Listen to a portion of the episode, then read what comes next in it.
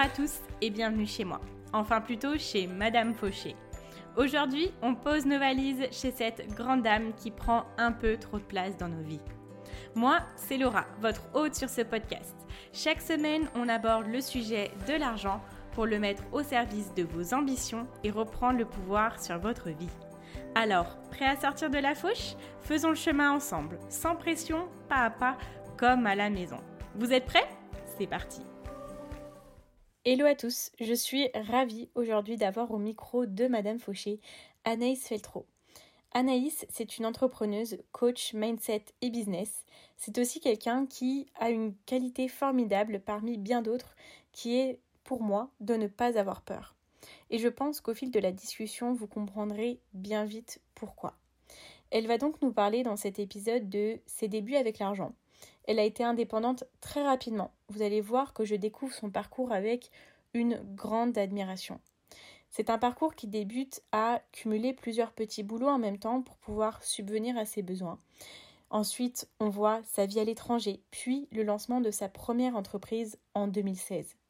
Elle nous raconte sans aucun tabou son premier échec qui l'amène à liquider son entreprise et à terminer en banqueroute. Elle nous explique comment elle a fait pour remettre les choses dans l'ordre, pour repartir, pour rebondir et créer l'entreprise, le quotidien qu'elle aime aujourd'hui. Aujourd'hui, elle a donc appris de ses erreurs et notamment de ses erreurs avec l'argent. Elle est à la tête d'une entreprise de formation avec laquelle elle a fait plus de 70 000 € de chiffre d'affaires en 2020. Je ne vous en dis pas plus, j'espère que cet épisode vous plaira.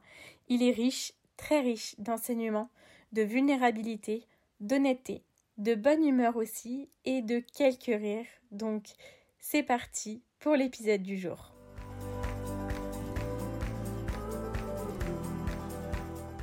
Bonjour Anaïs. Bonjour Laura. Je suis ravie de t'avoir sur le podcast. Bienvenue chez Madame Fauchée. Merci beaucoup, je suis hyper contente d'être invitée, je te remercie vraiment et j'ai hâte de cet échange.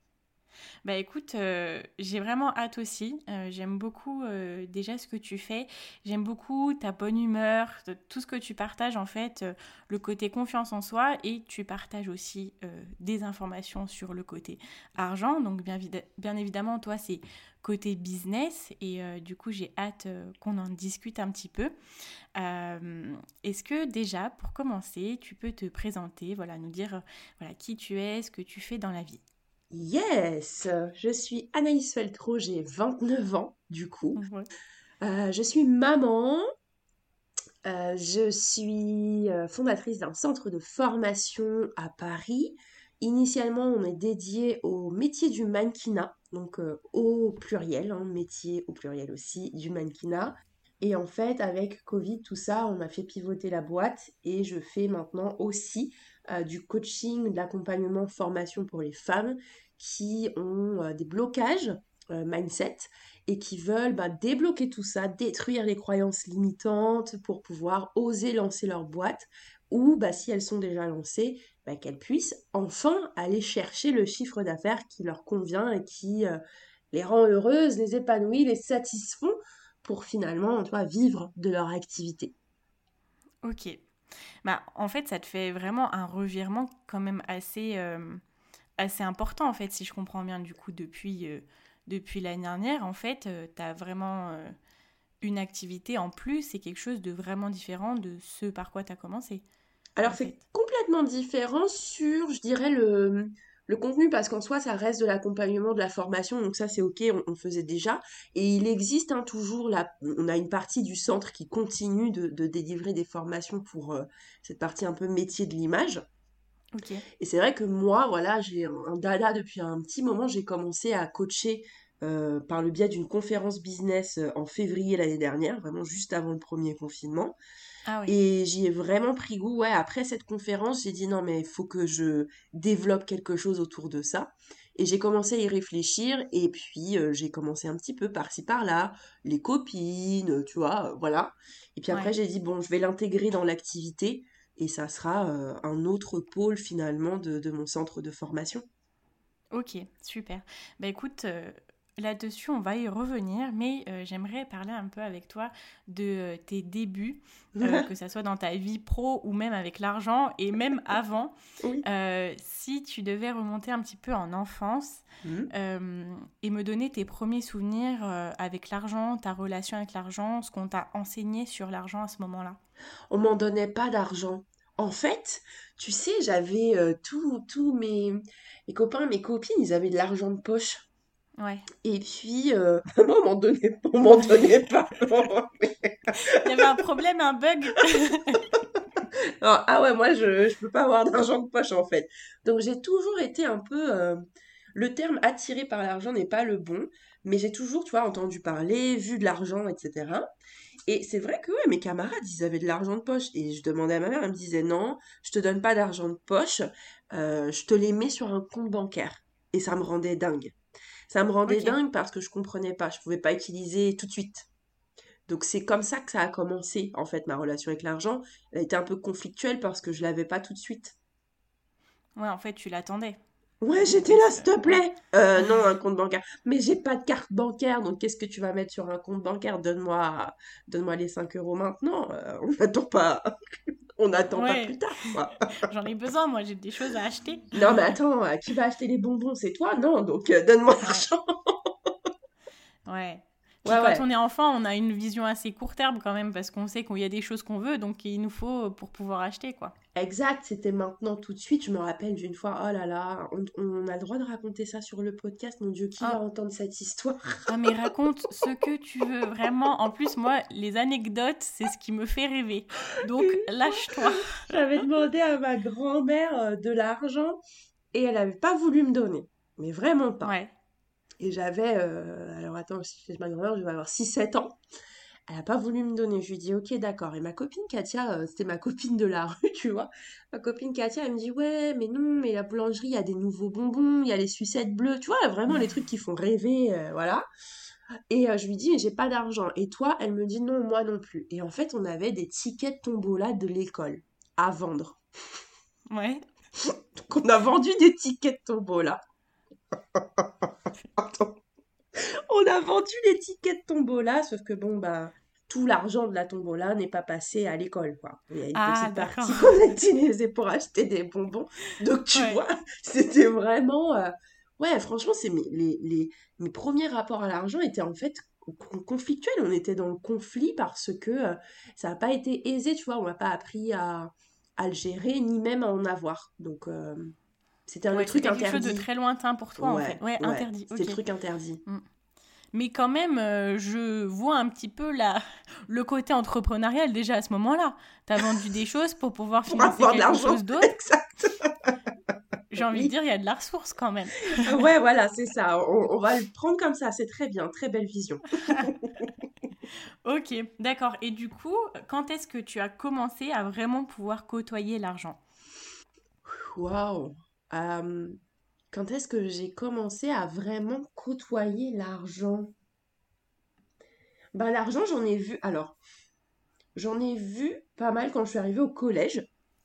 Okay. J'en ai vu beaucoup autour de moi, mais du coup, c'était pas de l'argent, je dirais. Je l'ai vu passer, en fait, je le voyais passer. Il y avait pas mal de trafic au bout de la rue de mon collège, etc. Donc, je voyais l'argent, mais toujours de loin. En fait, toujours de loin. Donc, c'est comme ça que j'ai commencé à le côtoyer. Et tu vois, on n'est toujours pas dans « je te côtoie » et on est en bon terme, quoi. Toujours pas. Ok. Et après, tu as commencé, du coup, j'imagine, à avoir des petits boulots ou à commencer à travailler. Comment tu as géré les premières payes ? Alors, j'ai commencé à bosser, à 16 ans. Ouais.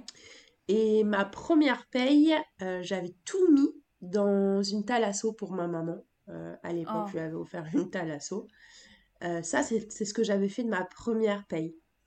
Et puis après, je travaillais à côté du lycée et puis après à côté de mes études. Et là, clairement, ça a été la débandade.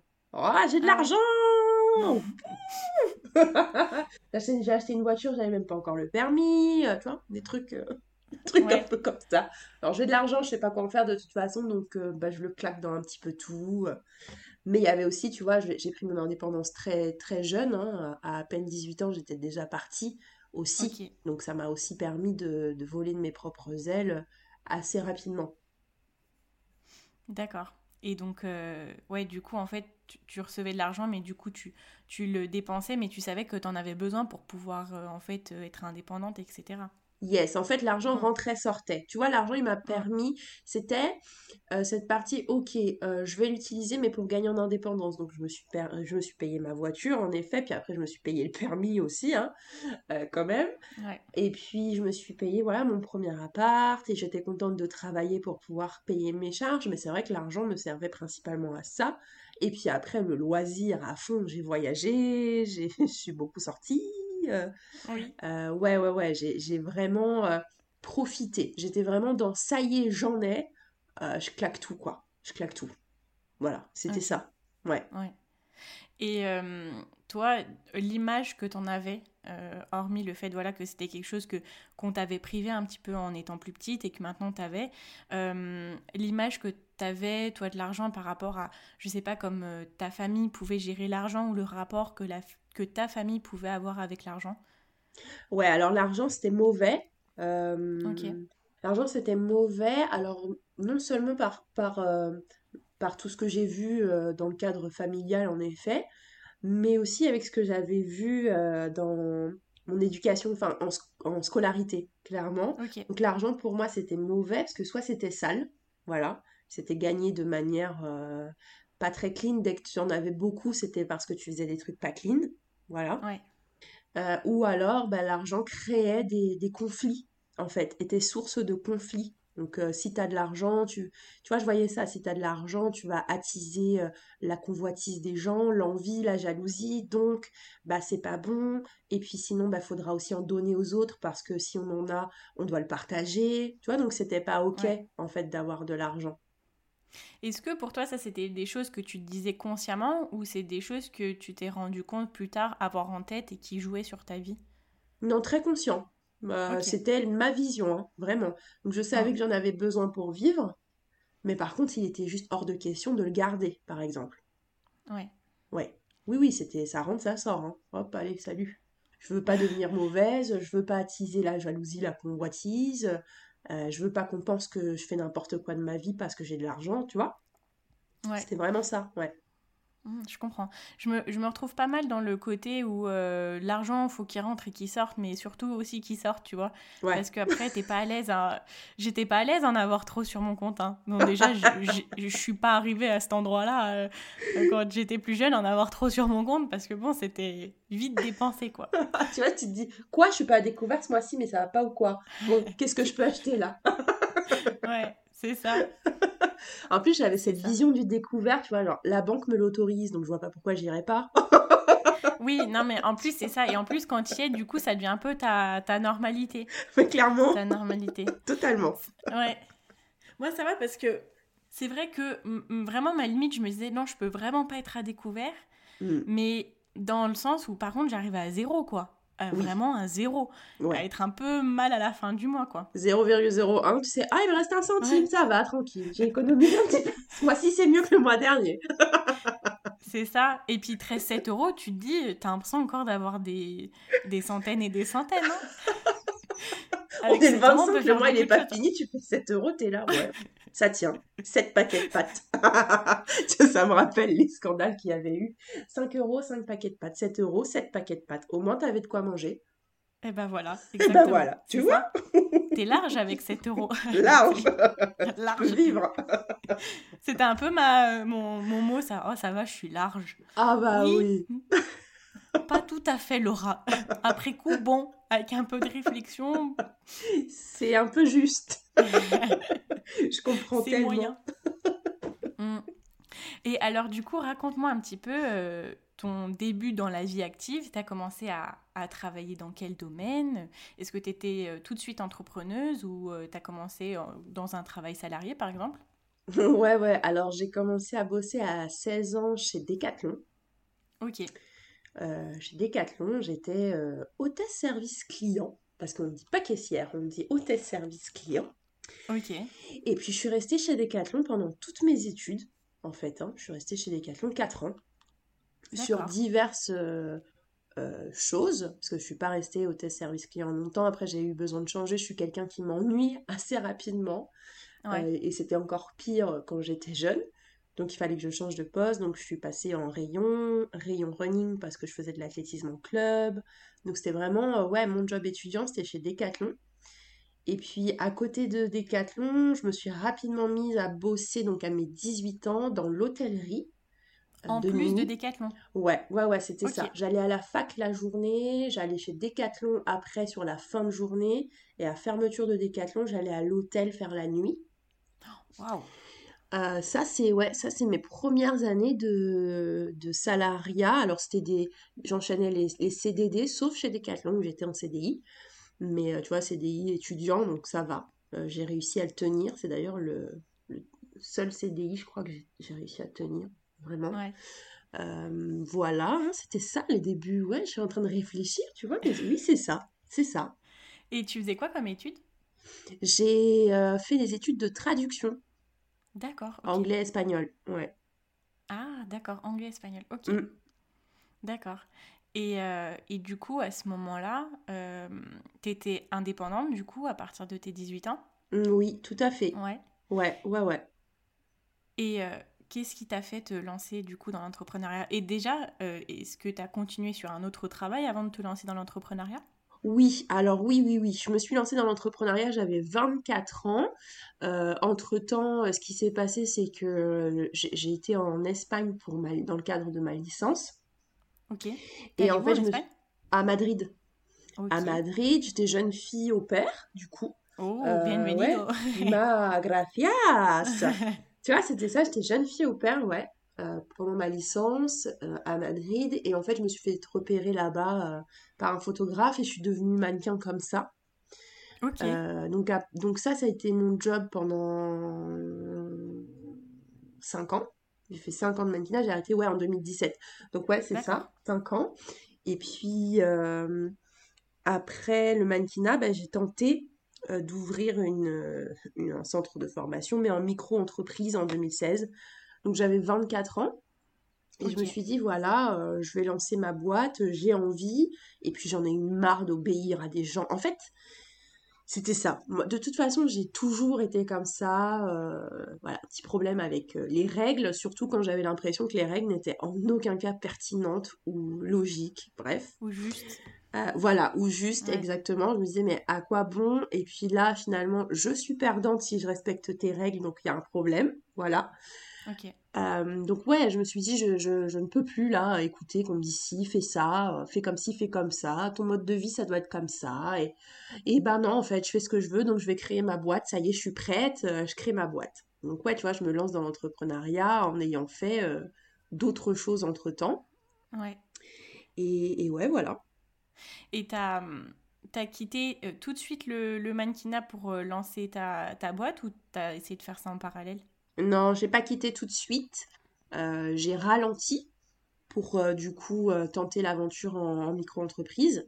J'ai ralenti le rythme du mannequinat, mais j'ai arrêté que l'année d'après. D'accord. Complètement. Okay. Ouais, en fin d'année 2017. Donc ça t'a mis 1 an à peu près pour te dire, bon ben je peux complètement me mettre en auto-entreprise, quoi. C'est même pire que ça. Alors, je tente la micro-entreprise en 2016. Je prends un échec cuisant, alors royal. Ouais. J'échoue complètement, hein, clairement. Je me retrouve en banqueroute personnelle parce que je liquide la boîte. Ok, d'accord. Parce que du coup, je me liquide, en fait. C'était ma mise à mort. Voilà. D'accord. Et tu peux en parler de ça ou... Parce que complètement. C'était ta première aventure entrepreneuriale. Oui, tout à fait. Okay. Première aventure entrepreneuriale. Toute contente. Je revenais de Los Angeles. Voilà. Toute contente. Juillet 2016. Je rentre de Los Angeles. Ouais, machin. En octobre, je vais ouvrir une boîte. Déjà, tout le monde m'a dit, mais attends, tu te donnes 2 mois pour ouvrir une boîte ? Ouais. En octobre, j'ouvre une boîte. Voilà, j'avais un dernier voyage à faire... enfin qui était déjà prévu, qui était au Sri Lanka. Et quand je suis rentrée du Sri Lanka, j'ai ouvert la boîte. Donc, j'ouvre en octobre 2016 l'entreprise, la micro-entreprise. Et en fait, à peine six mois plus tard, je me rends compte que j'ai tellement mal géré que je dois liquider, clairement, que je dois liquider la boîte parce que la fermer ne suffirait pas. Il faut liquider parce que j'ai vu les choses en grand tout de suite. Je suis en micro-entreprise, mais je prends des prestataires, je loue une salle, je la loue plus que ce qu'il faut et c'est pas grave si finalement je viens pas. Ouais, tu vois, folie des grandeurs, la meuf... Voilà, ouais, je gérais une multinationale. Bah, pas du tout, hein. J'avais l'impression de gérer une multinationale, tu vois. J'ai brûlé pas mal d'étapes d'ailleurs, et c'est ce qui fait qu'au bout d'un moment, je me dis, wow, les clients ne me payent pas. Donc, je ne peux pas payer mes prestataires. Et je ne peux plus payer la salle. Donc, je me retrouve endettée. Et comme les clients refusaient vraiment de payer, que j'avais pas structuré, j'avais vraiment rien structuré. Donc, j'ai eu plein de gens qui se sont formés et qui n'ont jamais payé leur formation au final. D'accord. Et ben, voilà, liquidation. Ouais, bah ouais. C'était quel type de formation ? Formation mannequinat. Ok. Formation ouais, en fait, mannequinat. T'as pris ton expertise de mannequinat et tu l'as mis. Et j'ai dit, ouais, je vais transmettre. Exact. Ok. Ouais, tout à fait. C'était ça la première aventure entrepreneuriale. Ouais. Et en fait, surtout, on voit que déjà... Enfin, parce que moi, je dis souvent que l'argent, c'est quelque chose qui nous accompagne toute notre vie. Et qu'on est obligé de se renseigner dessus, on est obligé de l'aimer, on est obligé de vouloir l'attirer et de le garder. Et on voit qu'en fait, à ce moment-là, déjà dans cette aventure-là, en fait, l'argent, c'est quand même... C'est pas maître, mais c'est une partie super importante de la réussite ou de l'échec. Totalement. Si tu gères pas ta trésorerie... Et puis l'erreur qu'on fait quand on est en micro-entreprise, c'est d'un peu tout mélanger. Tu mélanges tout. Moi, l'erreur que j'ai faite, en tout cas, c'est de ne pas, par exemple, prendre un compte bancaire différent.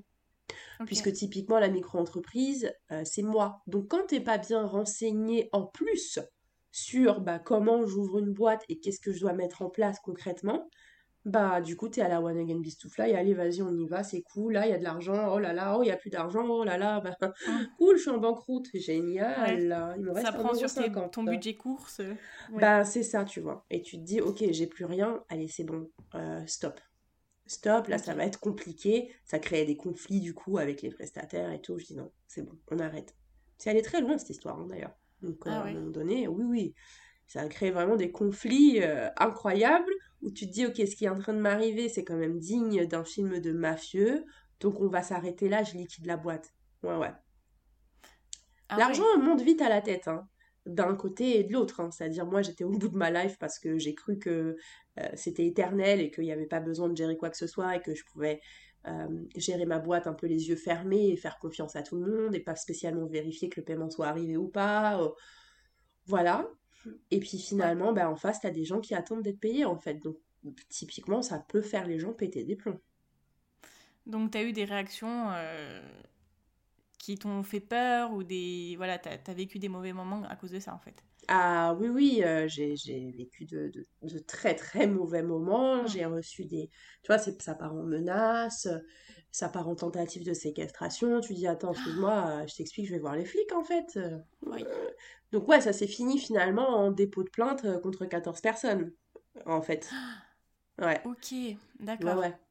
Et ça à 25 24 ans. Ouais, voilà. 24. Ouais. J'allais fêter mes 25 du coup. Ouais, complètement. Comment après ça, tu te dis, qu'est-ce que je fais ? Comment tu te dis, je vais me relancer dans une entreprise et c'est quoi les leçons en fait que tu apprends de ça ? Et tu te dis, je vais faire différemment maintenant. Alors d'abord, avant de se dire, ok, je vais faire quoi ? Tu te dis juste, purée, j'ai plus rien. Ouais. Je suis au ras des pâquerettes et je ne suis rien. En fait, il y a aussi cette partie-là qui dit je ne suis rien, je ne suis pas capable de faire ça. Et puis, le fait que je ne sois rien a été transmis aux autres gens qui ont ressenti ça et qui, du coup, ont voulu m'écraser aussi. En fait, tu vois, tu rentres dans un cercle un peu vicieux d'estime de soi nullissime, voire à moins 1000, tu vois. Donc, il y a eu ça, ouais, dépression pendant à peu près... 3-4 mois, je suis quasiment pas sortie de chez moi, si ce n'est pour aller travailler, parce qu'entre-temps, j'ai repris un job salarié, de saison, mais bon, Ouais, c'est ça, voilà. Ouais. J'étais saisonnière chargée d'assistance. Tu sais, quand tu fais un accident de bagnole, t'appelles un numéro, bah, c'est moi qui répondais. Oui, bien sûr, vous êtes où? Ah, d'accord, sur la 6, bien sûr. Voilà, c'était ça. Okay. J'ai fait ça, et puis il y a eu un... Je sais pas comment appeler ça, c'est pas un déclic, c'est un... Je ne sais pas comment on appelle ça, un déclic, un flash, je vois pas quel... Ouais, un truc qui m'a dit, eh oh, merci de te sortir les doigts des fesses, tu y vas, là. L'entrepreneuriat, c'est fait pour toi. Ah, ben oui, je me rappelle ce qui s'est passé, ça y est. Ce qui s'est passé, ce qui a créé un peu ce truc, c'est que mon responsable, là où je bossais, me mettait la pression, parce qu'on avait quand même des objectifs à atteindre, etc. Et en fait, il me mettait la pression. Et comme j'avais un petit problème avec l'autorité et le fait qu'on m'impose des choses d'une certaine façon... Ben, sur le moment, juste, je me suis énervée contre lui. Et puis, quelques jours plus tard, je me suis juste dit, non, mais en fait, stop. Le salariat, c'est vraiment pas fait pour toi. Tu vas te former. Tu vas voir, prends un peu de recul pour analyser ce qui s'est passé pour toi. Et c'est cette prise de recul-là qui m'a permis de comprendre les croyances limitantes que j'avais, qui m'a aussi permis de comprendre d'un point de vue totalement méthodique, en fait, gestion d'entreprise, ce qui me manquait. Et donc, ben, j'ai travaillé développement perso et je suis allée me former surtout. Ok, t'as pris ce que t'avais besoin de prendre et tu t'es dit, allez, on y va, quoi. Ouais, parce que je me suis dit, je recommence l'aventure, mais il est hors de question que ça se passe comme la première. Mm. Tu vois. Et du coup, financièrement, tu t'es dit... Parce que tu dis que t'avais des croyances limitantes, que t'as commencé à travailler dessus. Ouais. Financièrement, c'est quoi qui en est ressorti ? Écoute, quand je lance l'entreprise, donc quand je relance en 2017, en octobre encore une fois 2017, ma SASU, j'ai pas d'argent. Ouais. Mais Laura, j'ai pas d'argent. J'en ai pas. Il y en a pas. Tout ce que je gagne passe dans les charges en fait, tu vois. Ouais. Donc, j'ai pas de thunes. Tout ce que j'ai gagné dans le mannequinat, toutes les économies que j'avais sont passées dans ma liquidation de micro-entreprise. Donc en fait, j'ai clairement plus rien. Il me reste des petites économies. 1,50€ sur mon livret A. Ah, bah écoute, j'ai envie de te dire, t'étais large. Clairement, mais clairement. Voilà, économies. Il me reste que ça. Toujours ça. Et en fait, je suis allée ouvrir mon entreprise avec un chèque de banque d'1,50€. Enfin, écoute. Non mais, enfin, ce que je trouve génial, c'est que... Tu vois ce que t'as, même si tu te dis « bah j'ai pas beaucoup », bah tu le fais quand même. J'y vais, bien sûr, bien sûr. Et je me rappelle du monsieur à la CCI, il m'a dit « mais mademoiselle, vous n'allez pas ouvrir une entreprise avec 1,50€ 50 ». Je dis « monsieur, c'est tout ce que j'ai, je suis en train de mettre tout ce que j'ai dans la boîte en fait ». Je dis « vous, ça vous fait rire et je comprends votre position ». Je dis « mais en fait, je suis en train de mettre tout ce que j'ai dans cette entreprise ». Voilà, j'ai ça, 1,50€. Aujourd'hui, j'en rigole, tu vois. Tu te dis, mais wow. Et il m'a prévenu, il m'a dit, par contre, attention, ça va vous mettre des bâtons dans les roues pour beaucoup de choses. Je lui dis, monsieur, je suis prête. J'y vais, j'ouvre. Aujourd'hui, faites-moi les papiers, s'il vous plaît. Prenez ce qu'il faut. Je veux ouvrir cette boîte avec, effectivement, un capital social d'1,50€ que je n'ai toujours pas changé, d'ailleurs. C'est trop chouette. Je trouve ça beau, c'est limite symbolique, en fait.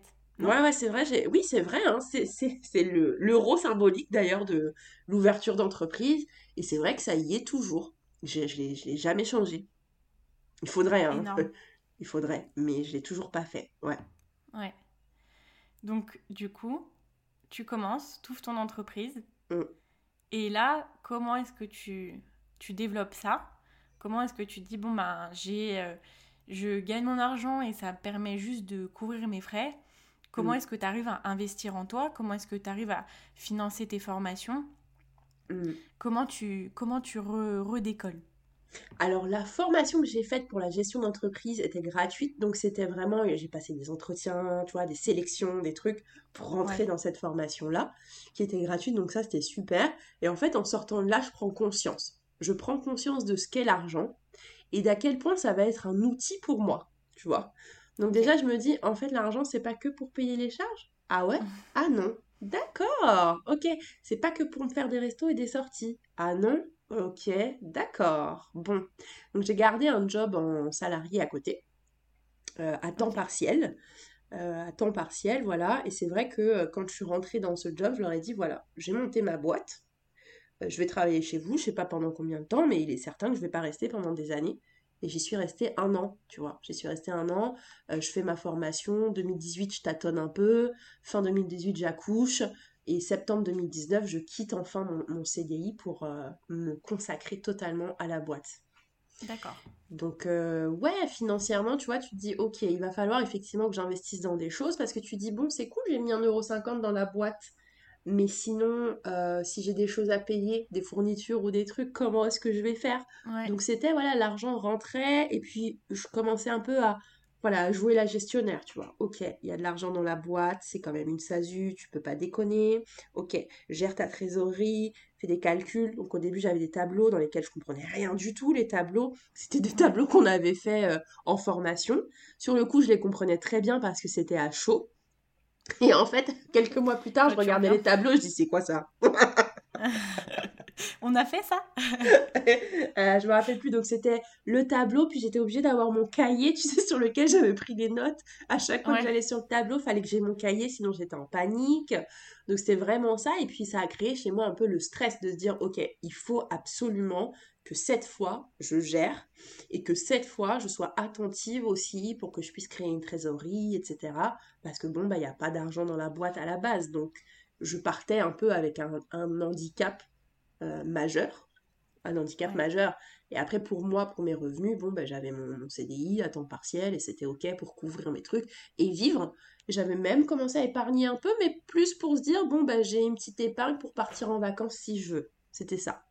Ok, mais t'épargnais quand même, quoi. Ouais, et puis après, je me suis dit, ok, je vais épargner un petit peu aussi, parce que bon, ben, je vais accueillir un enfant, donc à un moment donné, faut s'y mettre. Mais tu vois, il y a qu'en 2018 où j'ai commencé à me dire ça. Donc en 2018, j'ai quel âge ? 26 ans.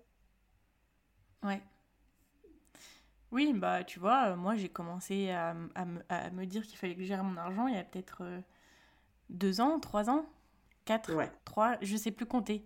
Mais voilà, c'était parce que aussi je m'étais retrouvée dans des situations où je me suis dit c'est plus possible. Mais je pense que en fait on fait peut-être partie des types de personnes qui doivent se retrouver dans un moment critique pour pouvoir tu vois, pour pouvoir bien se réveiller. Ouais. Exact, et te dire ok, je ne veux plus vivre ça. Comment je fais pour ne plus le vivre ? Et c'est le raisonnement que j'ai eu, hein. Je ne veux plus vivre ce que j'ai déjà vécu. Comment je fais pour que ça n'arrive plus, tu vois, tu te dis bon bah si j'ai envie de bouffer de la viande je peux me la payer, tu vois ce que je veux dire, ça en vient là, hein, à te dire si je veux bouffer un bon poisson ou me faire un resto tout, je peux me le payer. C'était sur des petits trucs comme ça. Après tu dis oui mais tu vois, tu te rends compte t'es une femme et tout, puis je me suis rendu compte que ça fait des années que j'avais pas acheté de fringues.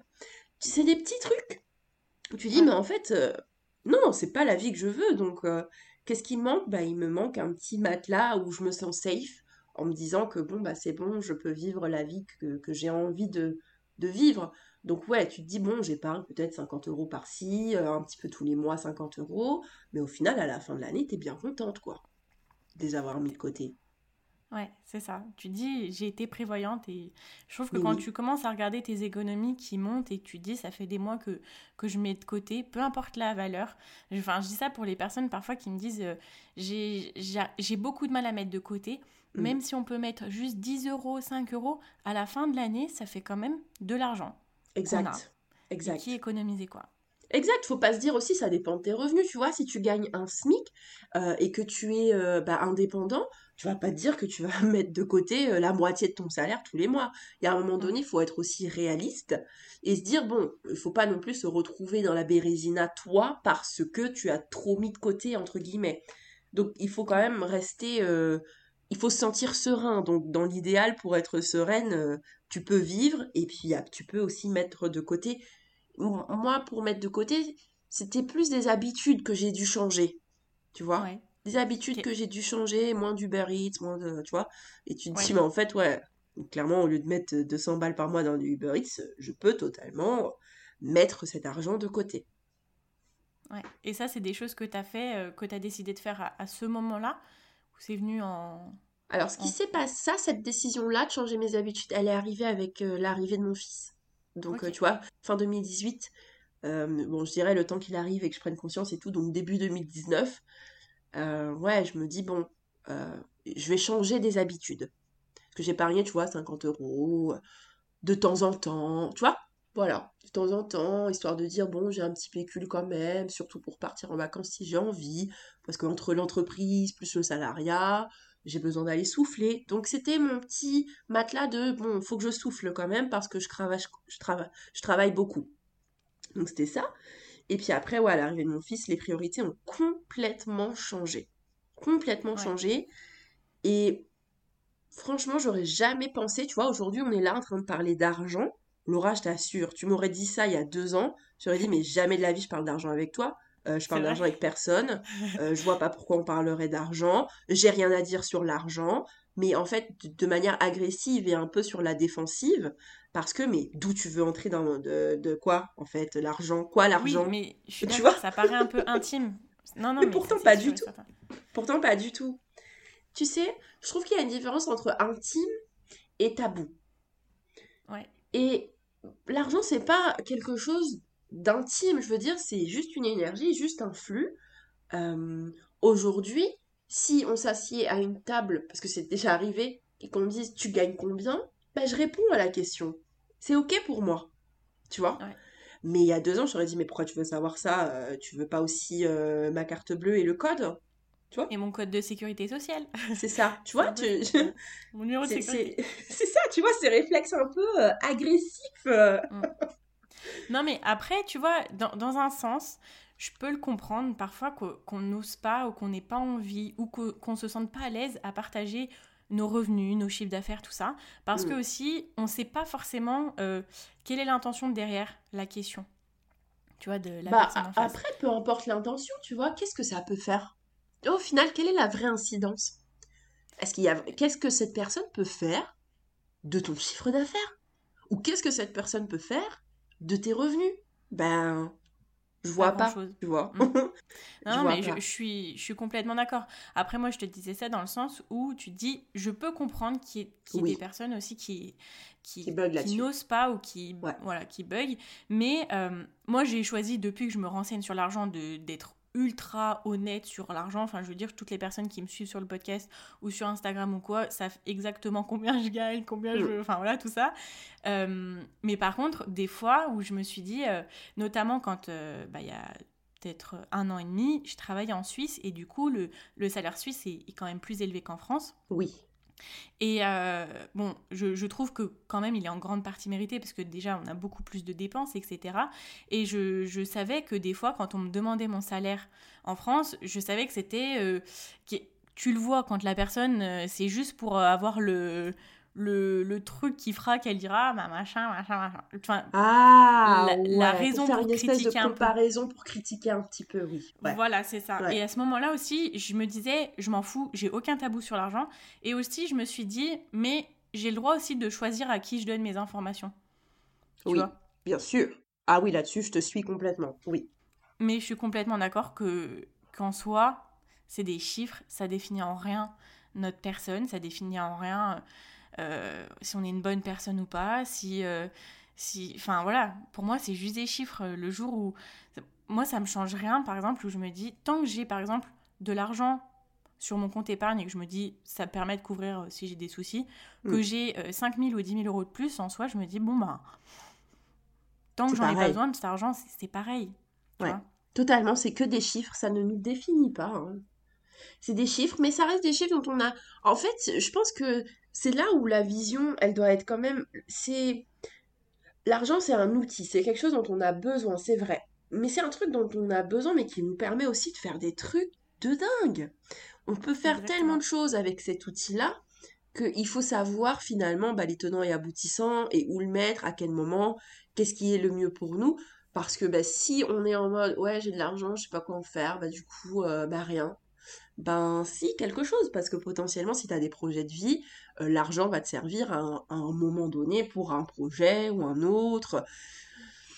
Je crois que c'était tellement, c'est de moins en moins, mais quand même c'est tellement tabou, tellement fermé. Je me rappelle quand j'étais aux États-Unis, les gens ils sont là, ils boivent un verre avec toi, c'est la première fois qu'ils te voient, ils te demandent ton salaire en fait. C'est énorme. Et tu te dis, mais en fait, quoi? Mais tu connais même pas mon prénom, tu veux savoir combien je gagne, c'est ouf! Et c'était totalement normal, et les gens se disent, purée, aujourd'hui, j'ai gagné... Tu vois, ils te disent, aujourd'hui, j'ai fait ça, j'ai gagné $60. Ah, aujourd'hui, j'ai fait ça, j'ai placé sur tel truc et tout, ça m'a rapporté tant, tu devrais le faire peut-être, attends, je te donne la carte de visite d'un tel, lui, il peut te permettre d'avoir plus d'argent. Et en fait, l'argent circule. L'argent circule. Après, il y a des inégalités comme dans tous les pays, mais l'argent circule, tu vois.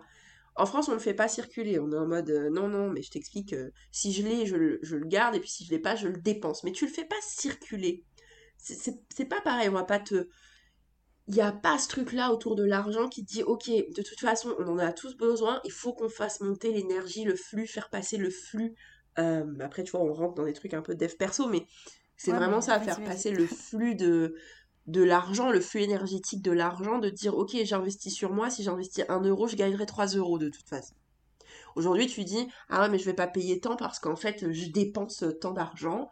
Bah non, si tu mets 1 euro, tu en récupères 3. Et c'est là où... Une fois que tu as compris ça, bah dans la gestion de ta boîte, ça roule beaucoup mieux, vraiment. Ouais. Et dans la gestion perso, ça fonctionne aussi beaucoup mieux. Des fois, je me dis, et c'est marrant parce que des fois, mon compagnon, il me dit, l'année dernière, on est parti en vacances, l'année d'avant aussi d'ailleurs, et il me dit, mais t'as épargné? Bah, je lui dis, bah ouais. Il me dit, mais comment t'as fait? Tu vois ? Parce qu'au moment où quand en 2019, on est parti en Guadeloupe, clairement, je n'étais pas encore sur l'entreprise. C'est en revenant que j'ai décidé de quitter mon CDI. Donc, je suis à temps partiel en 25 heures, donc je gagne 800 balles, tu vois. Et il me dit, mais t'as épargné? Bah, je dis, bah oui, bien sûr. On a épargné, pourtant, on est à 50-50 sur les charges, tu vois. Il gagnait à ce moment-là 3 fois plus que moi. Il me dit, t'as épargné, comment t'as fait? Je l'ai fait. Yes, I did it, baby. T'inquiète, on part en vacances, tranquille. On y va. Tu vois? Et des petits trucs. Mais c'était sa réaction de me dire, mais t'as épargné? Bah oui, bien sûr. Évidemment. Évidemment.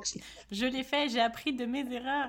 Bah totalement, exactement, tu vois. Et aujourd'hui, tu te dis, waouh, même là, j'ai eu ma comptable au téléphone il y a quelques temps pour le bilan comptable de l'entreprise sur 2020.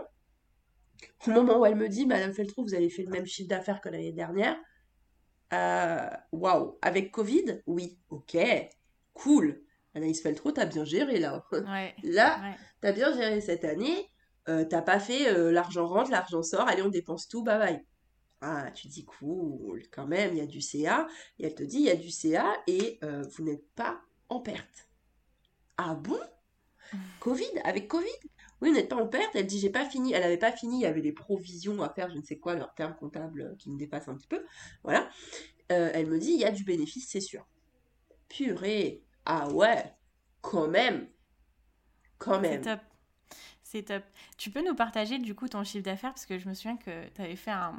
En plus, du coup, maintenant, je comprends l'histoire derrière. Tu avais fait un réel en disant que tu avais tant d'impayés. Ouais.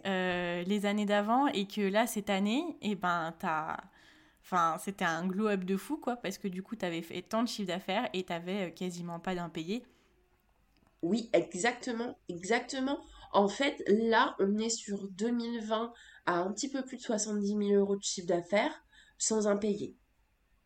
Quand j'ai commencé j'étais à moins 20. En fait quand j'ai commencé j'étais à moins 20 000 tu vois. Parce qu'il y a eu 20 000 euros d'impayés. La première année, alors en SASU, j'avais fait un chiffre d'affaires de 45 000 euros, je crois, ouais c'est ça, 45 000 euros et 20 000 euros d'impayés. Donc en fait, un chiffre d'affaires, finalement, le chiffre d'affaires réel, le résultat, il n'est pas de 45 000 quoi.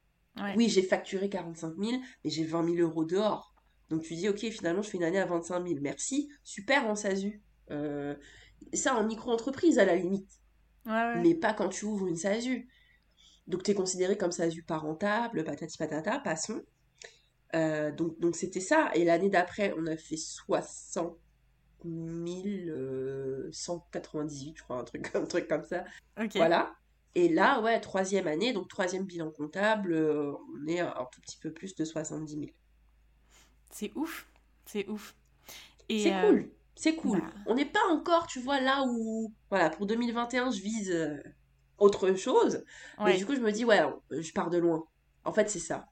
c'est plus cet aspect-là. Je pars de loin quand même.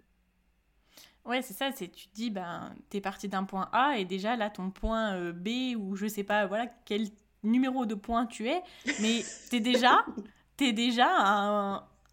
une super amélioration. Enfin, moi, je trouve ça génial. Je me dis, le jour où je fais un chiffre comme ça, c'est déjà tu vois, top, quoi. C'est pas un gros chiffre, hein. Tu vois, c'est là où, bah, tu vois, maintenant, c'est moi qui vais te parler d'argent. Dis-moi, vas-y. On apprend tout le temps, dis-moi.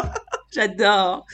Qui l'eût cru? Franchement, je t'assure, Laura, encore une fois, tu m'aurais dit, tu vois, jusqu'en 2019, on va parler d'argent et que je te dirais aussi que 70 000 euros est un petit chiffre, mais ouais. je t'aurais dit, mais tu fabules, ma chérie, tu fabules. Bah, pas du tout. Ouais.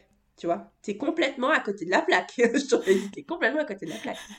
Mais c'est vrai que ouais. Je me suis faite coacher fin 2019 et ça a été le déblocage complet sur certains points qui étaient vraiment internes, tu vois, sur cette vision justement de l'argent, en mode c'est interdit, machin, nanana, j'y ai pas le droit, en gros, j'y ai pas le droit. Et j'étais persuadée jusqu'alors que je n'avais pas le droit, c'est-à-dire que je me suis aussi rapidement rendu compte, tu vois, que quand j'ai créé la SASU, tout le monde bouffait, entre guillemets, grâce à la boîte parce que je payais des prestataires, et tu te dis, et moi je prends un CDI à temps partiel à côté.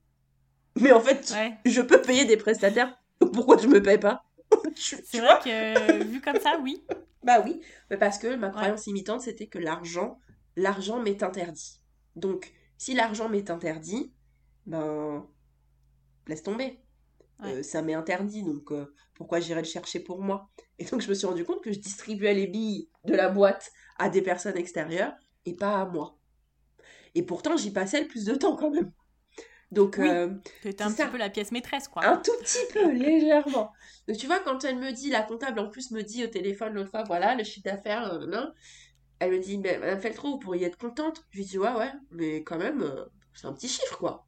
Elle m'a dit, comment? Je lui dis, c'est un petit chiffre. Et elle me dit, ah oui, d'accord, super. Elle dit, alors super. Elle me dit, vous savez quand même, c'est pas donné à tout le monde. Vous êtes une TPE. Je lui dis, oui, je sais que je suis une TPE. Elle dit quand même, quand on voit les bilans comptables des années d'avant, excusez-moi, Madame Feltrou, mais quand même... Ouais, je lui dis, oui, je prends conscience, hein, j'ai bien bossé. On a bien bossé, parce que quand même, les prestats sont là et tout. Je lui dis, on a bien bossé, mais il y a quelque chose. Et elle me dit, quoi? Mais je lui dis, franchement, non, l'année prochaine, il ne faut pas rester cantonné à un chiffre d'affaires. Il va falloir rajouter un zéro au chiffre d'affaires, tu vois. Donc là, je suis clairement drivée sur...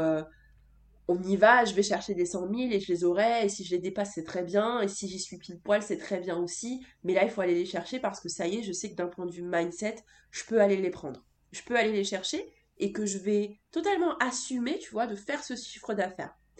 Si je l'avais fait avant, je ne l'aurais pas assumé de toute façon, j'aurais ruiné la boîte, même si elle avait un chiffre d'affaires plus élevé. Donc tu vois, aujourd'hui, tu me dis, le jour où je fais ce chiffre, je suis super contente. Ouais, mais mets-toi en tête que ça reste un petit chiffre pour une boîte, en fait. Pour une société. Ça reste un petit chiffre.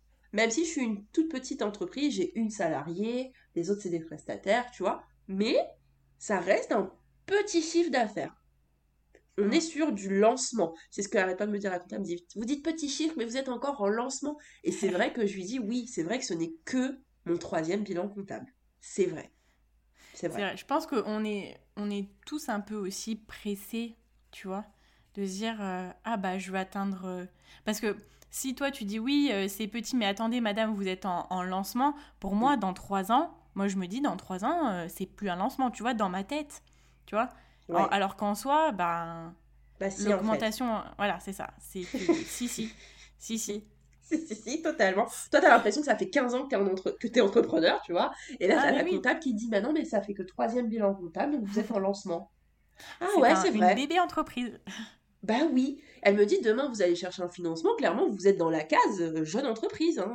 Je lui dis oui c'est vrai, parce que vous n'avez que 3 bilans à présenter. Ah oui c'est vrai. Et puis tu vois après tu te rappelles de plein de trucs où tu te dis Starbucks ils ont mis 20 ans à être rentable, il y a plein de petits trucs comme ça où tu te dis attends, ouais c'est vrai, en fait ça va, mais ça reste un petit chiffre, donc il faut après monter et aller étape par étape, se dire je veux être millionnaire c'est très cool, moi je veux être millionnaire, hein. Soyons clairs on est là pour parler d'argent. Je veux être millionnaire, mais je sais qu'il y a des steps avant d'y aller. Et c'est OK pour moi de les passer tranquillement. En fait, tu passes des paliers Oui. Et des paliers mentaux aussi avec l'argent où tu, à un moment tu dis ben ça pourrait être top, et après quand tu l'atteins tu dis ouais en fait non, mais maintenant je veux autre chose. Je pense qu'après quand tu atteindras l'autre palier tu te diras bon ben maintenant c'est ça. C'est ça. Et qu'après on y arrive petit à petit en fait. Bah tout à fait, je pense qu'il faut pas non plus se mettre la pression, mais je crois qu'il faut défaire les croyances limitantes, celles qui font que ben dès que tu touches l'argent, tu veux t'en débarrasser comme si t'avais brûlé, tu vois. Ouais. Et c'était vraiment cette image-là que j'ai eue pendant longtemps, je te dis jusqu'à 2019, donc quand même. J'ai quand même, tu vois, créé la boîte, donc du coup celle qui fonctionne en 2017. Oui. Et pendant 2 ans, j'étais en mode, oui, mais l'argent, non, quoi, j'en veux pas. Tu vois, à m'interdire de me payer de ma boîte, quoi. J'en veux pas. Ouais. Je dis, j'en veux pas, non. Non. Pas non. du tout. Non, merci. Ouais, je vais distribuer aux autres. Ouais, c'était ça.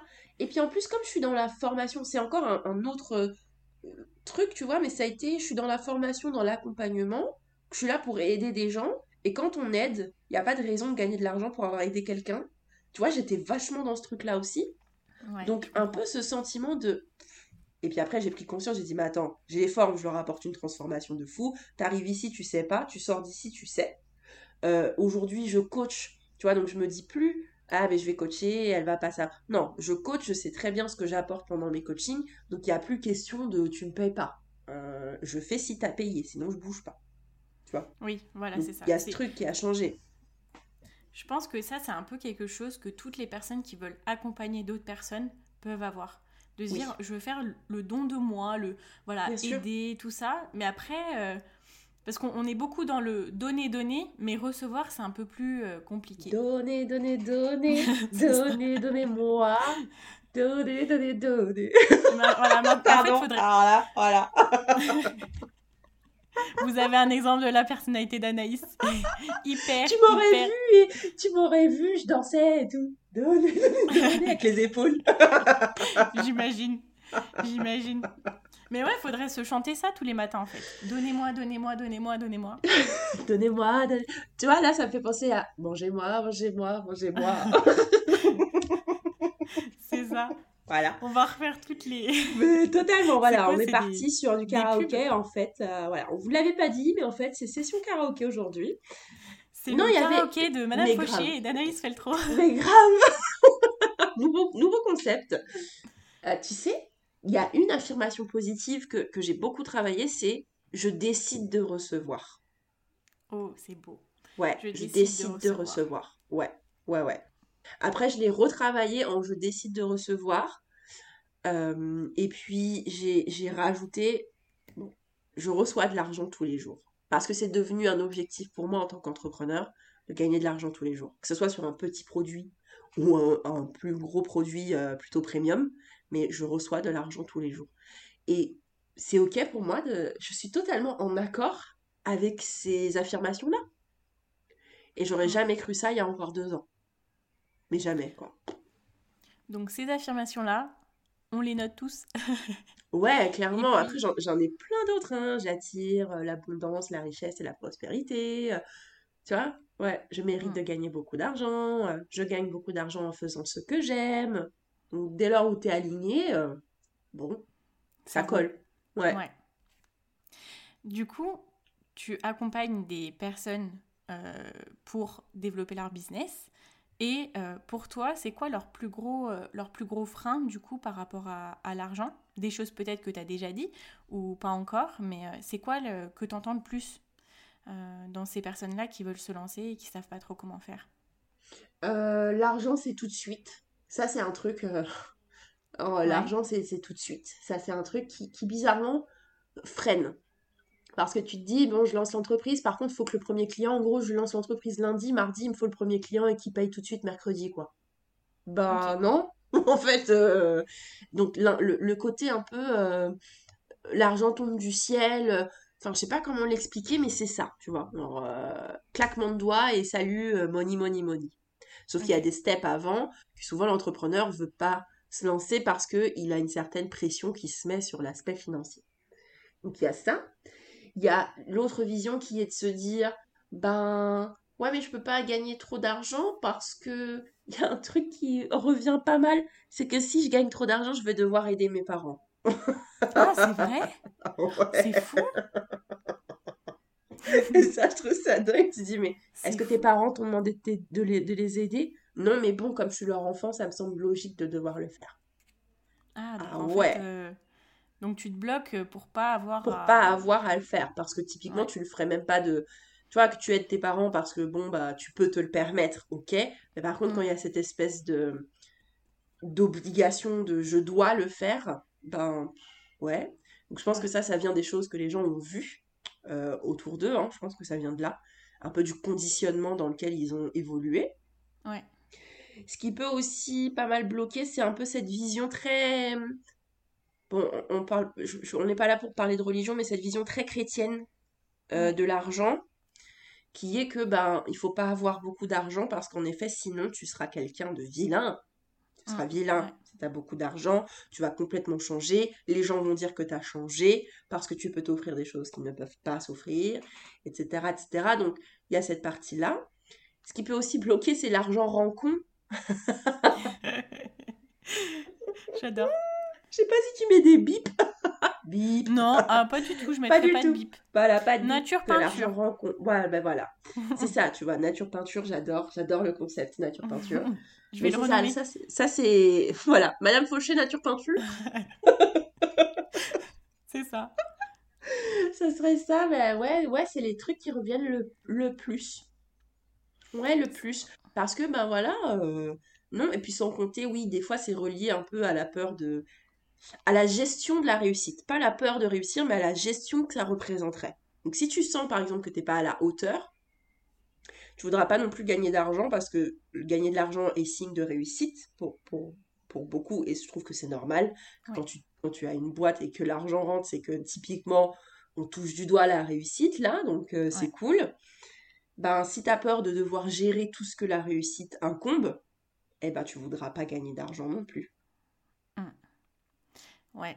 Mais je comprends. Enfin, je comprends.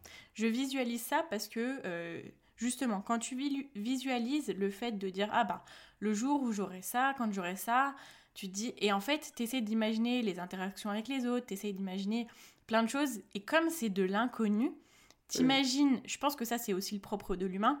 Mais t'imagines tout ce qui pourrait mal se passer. Et tu vas dire « Ah mais... » Je pense que c'est ça aussi le fait de dire « Ah ben, il va falloir que j'aide mes parents » ou que je serai obligée d'aider mes parents. Oui. Ou qu'on va me voir comme une personne mauvaise ou quoi. On voit tout ce qui pourrait mal se passer avant de se dire « Bah en fait, il y aura plein de choses qui vont bien se passer. » Je pense que c'est des autres challenges qui nous attendent. Mais qu'en soi, actuellement, dans notre situation actuelle, on a tous les mêmes challenges. On a tous des challenges aussi. Donc après, ça sera des autres problèmes ou challenges, j'en sais rien, mais je me dis c'est que quand tu visualises, tu vois vite un peu le « Ah, mais il va y avoir ça, il va y avoir ça, il va y avoir ça. » Ah ouais, les suppositions. Ça, c'est des suppositions, sauf que rien ne peut se baser sur des suppositions, en fait. Dès l'heure où tu ne sais pas, tu y vas et tu sauras. En fait, c'est ça. Le mode de pensée, c'est « je ne sais pas, je le fais, je vois. » Et pas « j'imagine que ». Le « j'imagine que », c'est pas ok. Ça sera ok que s'il est positif. J'imagine ma réussite. Ok, qu'est-ce qu'elle représente ? Qu'est-ce que c'est concrètement pour toi, le fait de réussir ? Ça peut être, on peut le faire aussi l'exercice, tu vois, sur l'argent. J'imagine avoir de l'argent. Ok, qu'est-ce que t'en ferais ? Qu'est-ce que t'en ferais ? Dès lors où l'aspect de « je sais ce que je ferai de l'argent quand j'en aurai », ben, il te semble aussi beaucoup plus naturel d'en avoir. Parce que tu sais quoi en faire. Tu sais, voilà, comment tu vas le distribuer. Est-ce qu'il y a une partie qui va te servir pour un achat immobilier ? Est-ce qu'il y a une partie qui va te servir pour réinjecter dans ta boîte ou pour la créer ? Est-ce qu'il y a une partie qui va te servir pour acheter une voiture ? Est-ce qu'il y a une partie... En fait, c'est ça. Mais dès lors où, effectivement, tu ne sais pas potentiellement ce que tu en feras, tu feras que des suppositions. Donc, effectivement, là, tu vois, c'est exactement ça. Je ne sais pas ce que ça me ferait d'avoir de l'argent parce que j'en ai jamais eu, par exemple. Et bien, tu vas dire, bah, du coup, je vais devenir con parce que j'ai vu d'autres personnes devenir machin. Oh, du coup, bah, on va penser que c'est de l'argent sale parce que j'ai grandi là-dedans. Ah, mais de toute façon, comme ça m'est interdit, bah, après, on va penser que je vais attirer la jalousie, la convoitise, si j'en ai trop, je vais devoir le partager. Ah, mais du coup, c'est pas très chrétien d'avoir beaucoup d'argent sans aider ses parents après. Ah oui, mais, oh, bah... gagne de l'argent, mets-en de côté, fais en sorte d'en avoir, et puis après tu verras bien ce qui se passera. En fait, c'est ça. Tu fais, tu vois. Tu fais, tu vois, c'est ouais. Vois, j'ai noté cette phrase, je la trouve juste trop ouf. Tu fais, tu vois. Ouais, c'est tu tout. Fais, tu vois. Tu voilà, c'est ça. Tu vois, on peut, c'est ça. Oui, c'est ça. C'est tout à fait ça. Et merci pour cette petite pépite. Mais de rien pour cette petite pépite. Avec plaisir. Tu vois, c'est ça. Et puis après, tu vois, je vais aussi plus loin. Je dis souvent à mes coachés, tu veux, oui. Tu peux, oui. Bah, tu y vas, en fait. Tu vois, on est dans je veux, je peux, j'y vais. Donc, à un moment donné, tu veux de l'argent? Oui. Tu peux en avoir d'une manière ou d'une autre? Oui. Bah, vas-y. Chope-le. Tu vois. Et il y en a partout. Finalement, quand tu regardes tout autour de toi, l'argent, il y en a partout. On ne vit pas sur une île déserte, en fait. Donc, il y en a partout dans tout. L'énergie de l'argent, elle est dans tout ce qu'on voit autour de nous tous les jours. Et oui. Tu vois ? Mais il faut le saisir, ça. Faut le saisir. C'est ça. On va arriver à une partie du podcast, alors qui est inédite. C'est une petite, une petite innovation. Ah bon. T'as dit quoi ? Une petite... Une connerie. Une petite comptine. Ah, peut-être. Alors, j'ai sélectionné 5 grosses idées reçues que j'entends très, très souvent sur l'argent. Ah oui. Et on va faire un petit jeu. Tu vas me dire entre 1 et 5, un chiffre. Et puis, je vais te donner l'idée reçue correspondante. Et puis, tu me donneras ton avis dessus. D'accord. Donc, je t'invite à me donner un chiffre entre 1 et 5. 4. Alors, c'est que l'argent ne fait pas le bonheur. Qu'en penses-tu ? Écoute, t'as le droit d'être d'accord ou pas d'accord. Hein. Eh ben, en fait, l'argent ne fait pas le bonheur. C'est-à-dire que c'est pas l'argent qui rend heureux. Tout comme c'est pas non plus le fait de vivre avec quelqu'un, par exemple, qui te rend heureux. Tu vois, pour moi, ça, c'est sur le même pied. Ouais. C'est pareil. Donc, c'est pas l'argent fait le bonheur ou rend heureux ou quoi. C'est... Mais par contre, il va contribuer parce que c'est un outil. C'est un des outils, c'est un des ingrédients. Il ne fait pas le bonheur, mais c'est un des ingrédients dont tu vas avoir besoin pour aller chercher justement ce qui ferait ton bonheur. Si tu ne sais pas ce qui fait ton bonheur, il va falloir faire du travail de développement perso. Tu vas avoir besoin d'argent pour t'acheter des livres ou pour t'acheter un coaching. Donc, pour moi, c'est un des ingrédients. Ça ne fait pas le bonheur, mais par contre... tu en auras forcément besoin parce qu'on est dans un outil, dans une énergie qui va te permettre d'aller chercher la source réelle de ton bonheur. Pour moi, c'est ça. Au top. C'est, tu sais, je dis toujours mettre l'argent au service de ses ambitions. Ah bah oui, je pense que ça c'est super cette phrase. Hein. Bah moi, c'est un peu ma... Ta devise ? Ouais, c'est ma devise. C'est que je me dis que l'argent... je veux en avoir, mais pour pouvoir faire ce que je veux faire. C'est ce que tu disais juste avant, c'est que tu sais pourquoi t'en veux et que en fait t'en crées pour vraiment atteindre ce que tes objectifs, tes rêves. Moi, encore faut-il en fixer, tu vois. Voilà, c'est ça. Et c'est que quand tu sais pas, tu vas à droite à gauche sans destination, tu vois. Mais c'est comme si tu montes dans le Uber, tu lui donnes pas de destination, bah il va nulle part. Ah bah oui, c'est exactement ça. Tu vois, c'est... tu montes pas, alors coucou, c'est moi. Bonjour. Ouais. Et rien. Ah ouais, d'accord. Ah, super, on va s'éclater cet après-midi. Tu vois ouais. À un moment donné, bon, va bien falloir savoir où tu vas. Donc, on est vraiment... Ouais, sur ça, c'est vachement lié au développement personnel. La vision de l'argent, elle fait partie hein, du développement perso. La vision de l'argent... C'est dingue. En fait, c'est dingue. Pas très longtemps que j'ai découvert que l'argent pouvait travailler pour moi. Tu vois, il y a plein de trucs où tu dis « Ah ouais, l'argent, ça fait tout ça ouais. !» Ah, quand même, et tout, quand même. Ah c'est ouais. Ouf. C'est trop bien. Tu vois, c'est ouf. Plutôt que de rester cantonné sur « On n'aura pas de retraite », bah regarde un petit peu comment est-ce que tu peux te l'assurer. Peut-être que ça peut être pas mal. Exactement. tu vois. Mais on a tendance un peu à se complaire dans la dévalorisation, etc. Donc si tu te complais là-dedans, il sera compliqué d'aller chercher de l'argent de quelque manière que ce soit et d'épargner ne serait-ce que 5 euros par mois. Oui, exactement. C'est sûr. Et puis, je pense que parfois, quand on se complaît un petit peu et quand on ne veut pas forcément voir tous les efforts qu'on a à faire, on a un peu tendance à rejeter un peu la faute, du coup, sur le système français ou sur des trucs sur lesquels on n'a pas forcément le pouvoir. On n'a pas le contrôle, ouais, c'est la faute de l'extérieur. Voilà. Mais il y avait 10 ans, tu comprends. et... C'est ça, c'est ça. Mais tu vois, c'est bien un truc que l'année 2020 m'a appris, c'est que quand même, c'est pas politique ou quoi, hein, rien du tout, mais c'est que quand même, le système français, parfois, il est quand même là pour s'occuper de nous. Parce que je pense qu'en France, pendant le Covid, on a été bien lotis. Hein. Non, voilà. On peut se le dire. Hein.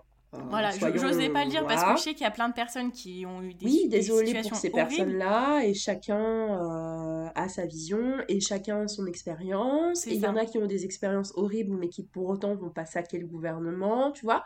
On est quand même bien lotis de manière générale, les gars. Hein. Allez ailleurs, va voir s'il y a des allocations familiales, qu'on rigole un petit peu. Va voir ailleurs s'ils ont mis vraiment des choses au service des entreprises pour payer les chômages partiels, etc. Alors oui, c'est dur. Oui. C'est dur, on n'était pas prêts. C'est dur, mais c'est moins pire qu'ailleurs. C'est moins pire qu'ailleurs, et c'est ça, puisqu'on aime bien comparer, autant comparer dans le bon sens. Voilà, c'est juste ça.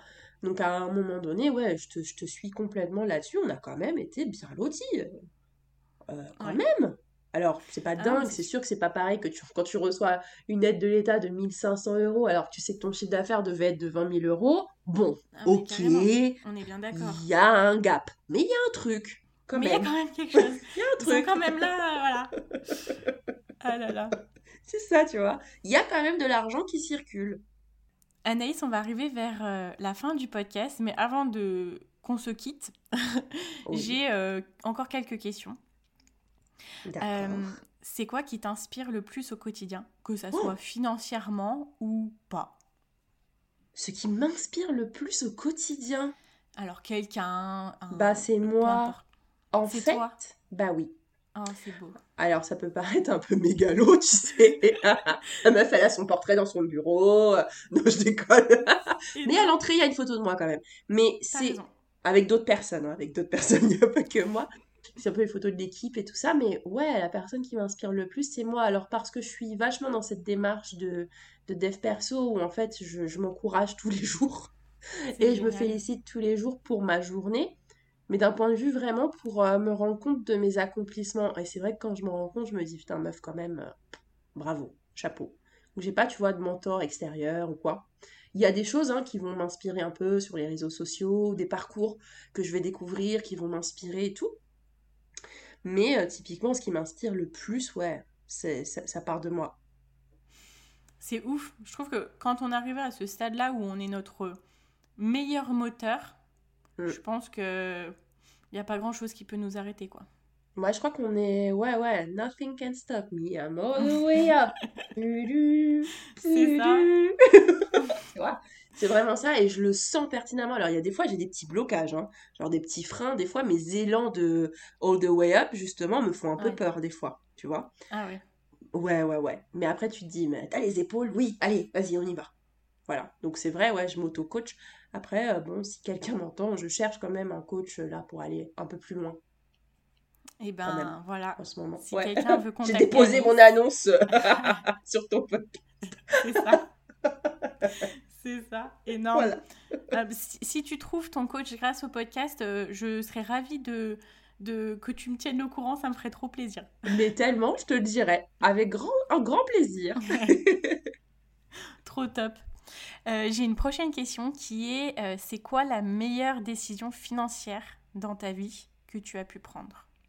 Ouvrir un compte épargne. Je l'ai fait, l'année dernière, 2019, voilà, c'est ça. Donc, un compte épargne.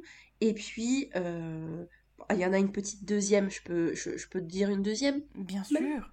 La deuxième, c'était d'investir dans une boîte. J'ai mis des actions dans une boîte qui fait des... des petits pots cultivés à la maison, tu sais, les potagers de la maison, etc. Je ne veux pas citer la boîte pour ne pas rentrer dans les trucs de publicité, mais ouais, ça a été aussi une... voilà, d'aller mettre des billes dans une autre boîte que la mienne. T'as investi comment? C'était du crowdfunding?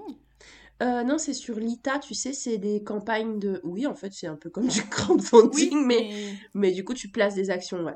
Ouais, oh, des actions. Mmh. Okay. Sur l'ita.co, j'avais été. C'est que les trucs éco-responsables, tu sais, génial, qui sont dans cette démarche-là. Voilà, ça c'est... Ouais, j'en suis plutôt contente aussi. Ok, trop top. Quelle personne aimerais-tu voir sur le podcast parler sur l'argent? Si c'est quelqu'un, quelqu'un qui soit plus ou moins accessible, ou quelqu'un que je me note sur ma liste et que je puisse contacter pour venir sur le podcast. Margot Klein. Ok. Margot Klein. Ouais, Margot Klein avec un K. Margot, M-A-R-G-A-U-X, Klein avec un K. K-L-E-I-N. E-I-N. Ouais. Bon, ça peut être cool, c'est une vision... C'est une vraie vision, hein. Ok. Ouais.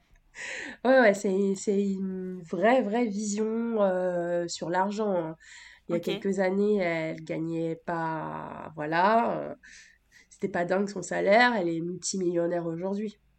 Oh, génial. Bah, je vais le noter. Et puis... Mais c'est pas grave, hein. Vision long terme aussi... T'inquiète, c'est important. Bah, si. Je suis sûre qu'elle est... Vas-y. Fonce, demande. Okay. Moi, je verrais bien, effectivement, je la vois bien à sa place sur Madame Fauchée, ouais. Oh, complètement. Bah, ouais. Ça me touche. Ouais. Et on arrive à la dernière question, qui est la question, du coup, signature du podcast. Mmh. Pour toi, Anaïs, c'est quoi mettre l'argent au service de ses ambitions? Mettre l'argent au service de ses ambitions, c'est savoir ce qu'on va en faire concrètement. Et vraiment se dire que, on a le droit d'avoir de l'argent, et de deux, on a le droit d'en faire ce qu'on veut, mais il faut pouvoir définir en avance ce qu'on va en faire, en effet. Ok, c'est bien noté, et trop top. Franchement, merci beaucoup Anaïs pour cette discussion, c'est plein de pépites, je trouve, et je suis très, très, très heureuse qu'on ait pu en parler.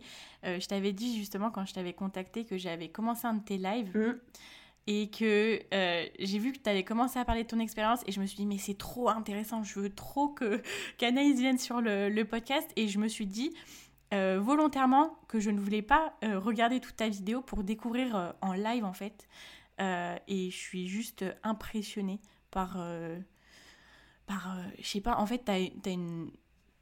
juste le « tu fais, tu vois », en fait. Juste ça, parce que moi, dans ma vie, j'ai toujours... En plus, je pense qu'on en avait déjà parlé une fois, qu'à chaque fois de me lancer dans un truc, j'ai peur pendant un certain moment, je suis bloquée, tu vois. Et ça, je pense que c'est quelque chose que je veux vraiment apprendre de toi, c'est le fait que tu te lances, même si parfois tes ambitions, elles peuvent te sauter un peu la figure et que tu dis « qu'est-ce que j'ai fait ?» Au moins, tu te lances et t'y vas, quoi. Et pour toutes les personnes qui réfléchissent parfois un peu trop et qui ont peur d'aller chercher leurs rêves, je pense que ça peut être top d'apprendre de toi à ce moment-là. Merci beaucoup, Laura, pour tes mots qui me vont droit au cœur, mais genre vraiment, tu vois. Genre, ok, merci beaucoup. Je suis contente, tu vois, de pouvoir... donner et d'échanger comme ça avec toi. Je suis hyper contente d'avoir pu partager, qu'on ait pu aussi discuter chacune de nos points de vue, mettre aussi en parallèle les choses qu'on a en commun.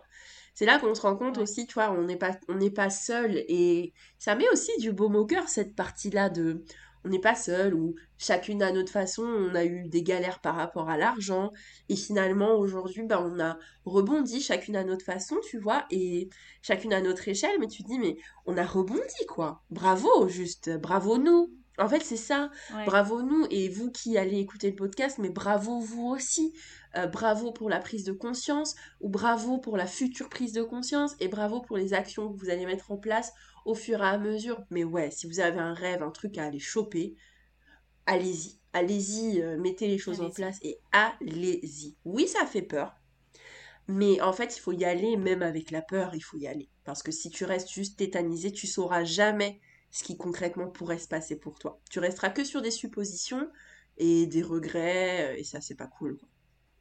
Au top. Je mettrai toutes les informations du coup pour te retrouver, ton Instagram, ouais. Toutes les infos. Yes. Et puis voilà, si vous voulez nous faire un retour, que ça soit envoyer un message à Anaïs ou à moi, ça sera avec plaisir. Merci encore Anaïs. Merci Laura, et, vraiment. Je te dis à très bientôt. À très bientôt. Voilà, c'est la fin de cet épisode. Je souhaite encore remercier Anaïs de s'être prêtée au jeu et d'avoir partagé toute sa bonne humeur. J'ai passé vraiment un super moment. N'hésitez pas à me dire ce que vous en avez pensé sur Instagram. Mon nom est Madame Fauchée, comme le nom du podcast. Je vous invite à le partager au maximum pour que toutes les personnes qui aient besoin de prendre confiance en elles, de se dire que ce n'est pas grave de faire des erreurs avec l'argent, l'essentiel est de rebondir et de faire les choses sans avoir peur. Je vous invite aussi à venir mettre une note de 5 étoiles sur Apple Podcast ou un commentaire, ou alors à vous abonner sur la plateforme de votre choix. Je vous remercie encore d'avoir été là, je vous dis à très vite dans un nouvel épisode, et en attendant, surtout, n'oubliez pas que vos ambitions n'attendent pas. Ciao ciao.